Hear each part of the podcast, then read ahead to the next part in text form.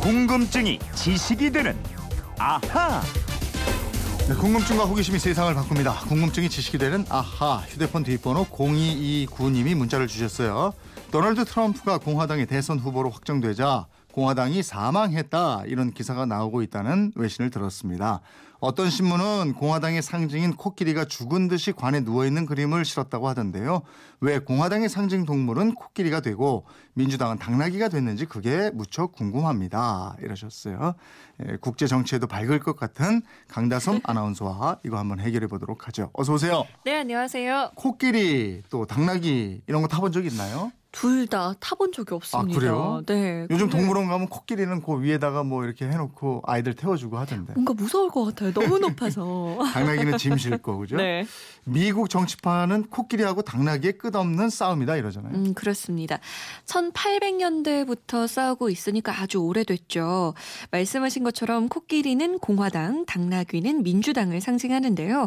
두 동물 중에는 당나귀가 먼저 나왔습니다. 그래요? 몸집이 작아서 더 먼저 등장했나? 글쎄요. 때는 1828년입니다. 당시 민주당의 대통령 후보였던 앤드루 잭슨이 이런 슬로건을 내겁니다. 사람을 위해서 일하겠다. 그러자 공화당 후보였던 존 애덤스 당시 대통령이 이렇게 조롱합니다. 사람을 위해 일하겠다고? 아니 당신이 무슨 당나귀야? 라고요. 어, 그럼 저 민주당이 상징 동물로 쓰고 싶어서 내세운 게 아니었고 그렇게 해서 저절로 나왔네요. 네, 처음에는 아. 아니었어요. 그리고 jackass라고 멍청이 또는 수컷 당나귀라는 뜻을 가진 말이 있는데요. 아. 이 말이 민주당 후보 잭슨의 이름과 아. 비슷하다고 해서 네. 공화당이 잭슨을 비방할 때 이잭 S라고 많이 불렀죠. 예. 그런데 잭슨 쪽에서는요, 오히려 역으로 당나귀가 강인하면서 성실한 이미지가 있다고 믿고 당나귀 이미지를 선거 캠페인 포스터에 아주 적극적으로 사용하기 시작했습니다. 아, 그러면서 당나귀가 민주당의 상징 동물처럼 굳어졌다 이거군요. 아직 확실히 굳어진 건 아닌데요. 아 그래요? 아무튼 그 선거 운동이 통하면서 잭슨은 최초의 민주당 출신 대통령으로 당선됐습니다. 당나귀는 선거 이후에 한동안 사라졌다가 시간이 흘러서 1870년에 다시 등장합니다. 음. 토머스 네스트라는 이름의 시사 만화가가 한 잡지에 죽은 사자를 걷어차는 당나귀를 그립니다. 네. 당시 공화당 소속이었던 링컨 대통령의 대변인이 사망하자 민주당 당원들이 마치 자기네 세상에 왔다는 듯이 좋아하는 걸 풍자한 만화였는데요. 이러면서 민주당은 당나귀다라는 등식이 사람들에게 다시 각인되기 시작한 거죠. 네, 기억 속에서 사라졌던 당나귀를 시사 만화가가 부활시켰다. 그럼 공화당의 코끼리 이건 언제 등장해요? 음, 4년 후 1874년입니다. 당나귀를 부활시킨 만화가 네스트가 이번에는 공화당을 코끼리로 묘사했는데요. 네.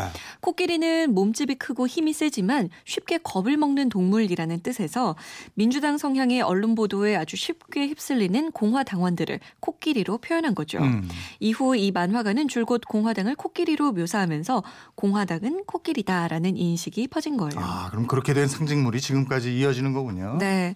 이 평화로우면서도 동시에 무리를 지어서 다니면 무서울 것이 없는 코끼리, 그리고 폴짝폴짝 뛰면서 넘어지기도 하지만 자유분방한 당나귀가 각각 공화당과 민주당의 정체성을 상징하고 있죠. 그러면 공화당하고 민주당 둘 중에 누가 대통령을 더 많이 배출했어요? 미국 민주당의 시초는요, 토머스 제퍼슨이 중심이 돼서 1792년에 창당한 공화주의자 당입니다. 아까 말씀드린 앤드루 잭슨이 1828년 대통령에 당선되고 나서 민주당으로 당명을 바꿨어요. 네. 그리고 공화당은 일부 민주당원들과 노예 해방주의자들이 1854년 공화당이라 부른 것이 정당 이름의 시초입니다. 음. 노예 해방을 이끈 링컨 대통령이 공화당 소속이죠. 아 그렇죠. 어, 링컨은 언뜻 생각하면 민주당인 것 같은데 공화당이더라고요. 맞아요. 그리고 대통령을 더 많이 배출한 당도 공화당입니다. 음. 민주당은 대통령을 7대 앤드루 잭슨부터 44대 버락 오바마까지 15명, 15명을 배출했고요. 네. 공화당은 16대 에이브라함 링컨부터 43대 조지 W 부시까지 18명을 배출했으니까 음. 3명 차이로 공화당이 앞서고 있습니다. 그리고 올해 뽑게 되는 이제 45대 대통령 네. 이게 어느 당에서 나올까 세계가 그야말로 주목하고 있는데 네. 글쎄 우리나라 정당들도 미국처럼 상징 동물이 있고 그래요? 어, 현재 우리 정당들은 특별한 상징 동물이 없습니다. 다만 당을 상징하는 색깔은 있죠. 네. 새누리당은 빨간색, 더불어민주당은 파란색, 국민의당은 녹색, 정의당은 노란색입니다. 음, 아니 우리나라 정당 역사도 70년이 넘었는데 왜 상징 동물이 없을까요? 전에 있긴 있었습니다. 1960년대 공화당인데요. 1963년 대통령 선거 당시 공화당 박정희 후 박정희 후보가 대선 포스터에 황소를 넣고 황소처럼 열심히 일하는 정부를 만들겠다고 유세를 했습니다. 음. 유세장에는 새 일꾼에 한 표 주어 황소같이 부려보자 이런 글이 박힌 현수막을 내걸었어요. 네, 소가 일꾼이니까. 그렇죠. 그럼 공화당이 맞서는 상대당에서는 어떻게 했어요?